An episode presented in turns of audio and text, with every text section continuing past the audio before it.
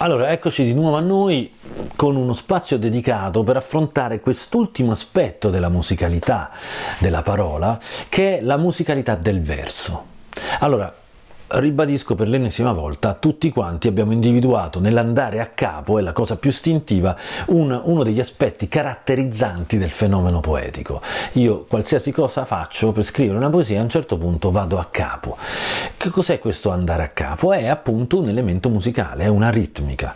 Oh, legata a questo elemento musicale che definisce una ritmica e quindi dei versi, eh, esiste una musicalità legata proprio al movimento del verso, non tanto alla musicalità della singola parola, ma quanto alla musicalità della struttura verso, quindi nel susseguirsi nel tempo delle singole parole legate tra di loro con l'accapo del verso che diventa elemento musicale all'interno di questa scansione.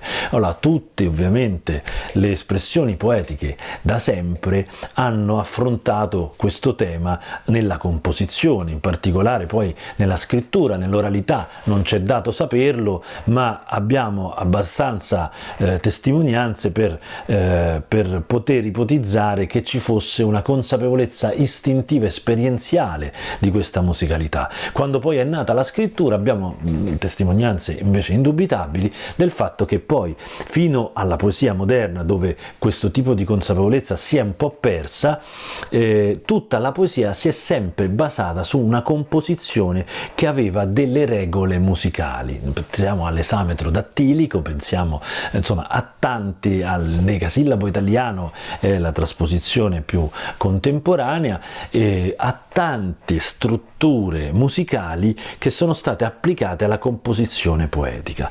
Ma che cos'è questa roba? Da dove viene questa struttura musicale eh, che spesso riguarda la scansione ritmica o si pensa perché la ricostruzione di come fosse per esempio la, la pronuncia greca dell'esame trodattilico non lo sappiamo, greca antica intendiamo, non, non, non lo sappiamo, lo possiamo solo in, in, intuire, eh, ma non lo possiamo ipotizzare, ma non, non, abbiamo nessun tipo di testimonianza come, come è ovvio.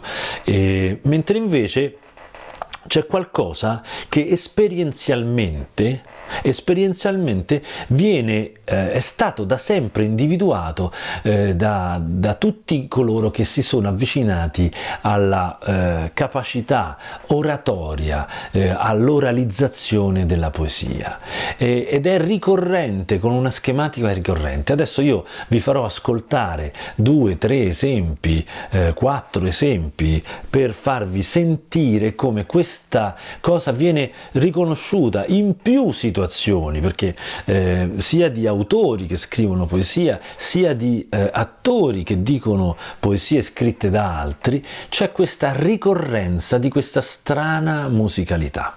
Andiamo a sentire. Taci, sulle soglie del bosco non odo parole che dici umane, ma odo parole più nuove che parlano gocce e foglie lontane. Anch'io tra i molti vi saluto, rosso alabardati, sputati dalla terra natia, da tutto un popolo, amati. Meriggiare pallido e assorto presso un rovente muro d'orto, ascoltare tra i pruni e gli sterpi schiocchi di merli, frusci di serpi nelle crepe del suolo sulla vecchia, spiar le file di rosse formiche che ora si rompono ed ora si intrecciano a sommo di minuscole biche. Sempre caro mi fu quest'ermo colle e questa siepe che da tanta parte dell'ultimo orizzonte il guardo esclude. Ecco, come avete sentito, c'è questo... Eh,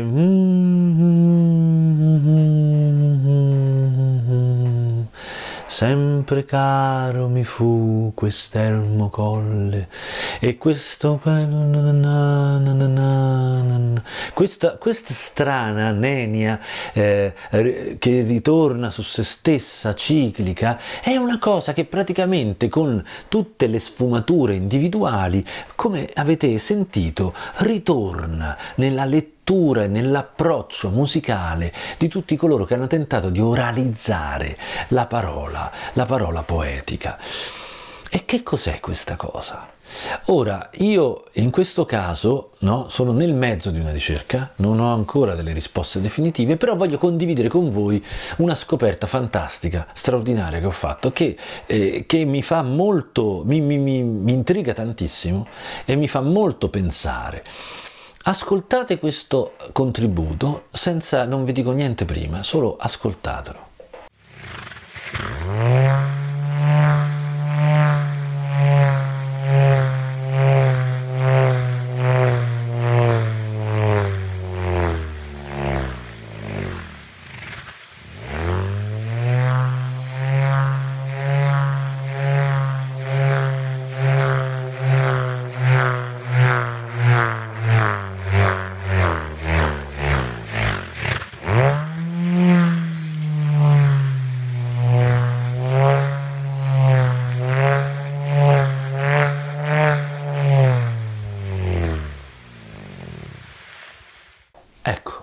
Avete sentito?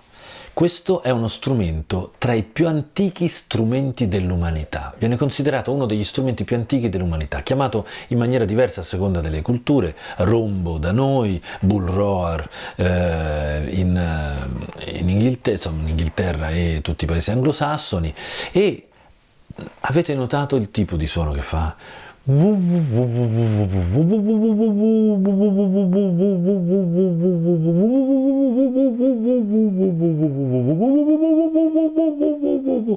Questo suono ha una stranissima somiglianza con lo stesso andamento che abbiamo sentito dai personaggi di cui vi ho fatto sentire eh, gli esempi.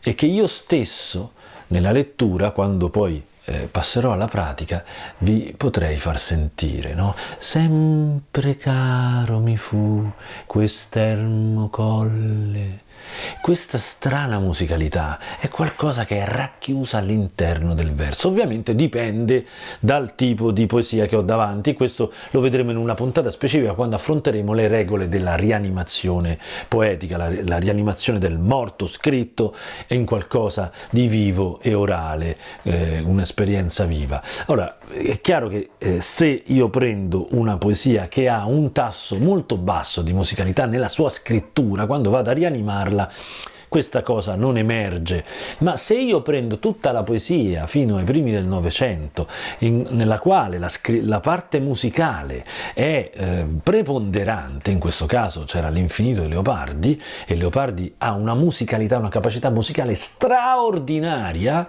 mostruosa, oserei dire, noi sentiamo che veramente si presta e stimola eh, noi che siamo gli indagatori della parola orale, intendo quindi gli attori, gli artisti che lavorano su questo, cioè una musicalità che va oltre la musica della singola parola, che comincia a emergere e si impone.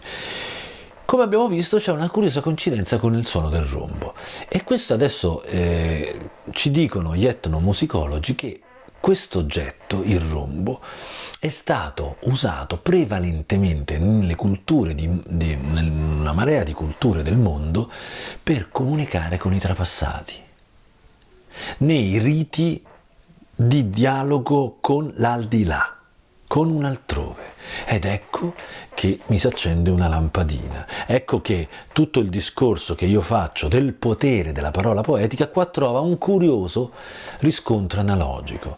Questo andamento curioso di questa musicalità coincide con l'andamento curioso di uno strumento antichissimo e particolare quale il rombo che veniva usato nelle ritualità di tutto il mondo, ritualità antichissime, per comunicare con i trapassati, per comunicare con dimensioni altre. È chiaro che eh, ancora non ho approfondito e mi piacerebbe e invito eh, chiunque ascolti questo video che abbia le competenze specifiche e i mezzi per poter eh, diciamo, proseguire questa ricerca, di mettersi in contatto con me perché è molto affascinante capire appunto la provenienza di questa musicalità del verso che gli attori di, di, più che altro del passato, perché gli attori contemporanei che lavorano in termini cinematografici non sanno nemmeno più come fare questa roba qua, non gli viene nemmeno più insegnata nel quotidiano, quindi eh, conoscono la lingua del quotidiano, tutti, tutte le esperienze di oralizzazione si cerca di ricondurre ridurle al logos del quotidiano, alla comprensibilità del quotidiano, ma signori c'è qualcos'altro che non appartiene al quotidiano e che è estremamente potente e che deve essere ripristinato. Deve essere ripristinato perché ci dà un mezzo potente per intervenire sulla realtà, un mezzo potente per indagare ed esplorare la realtà.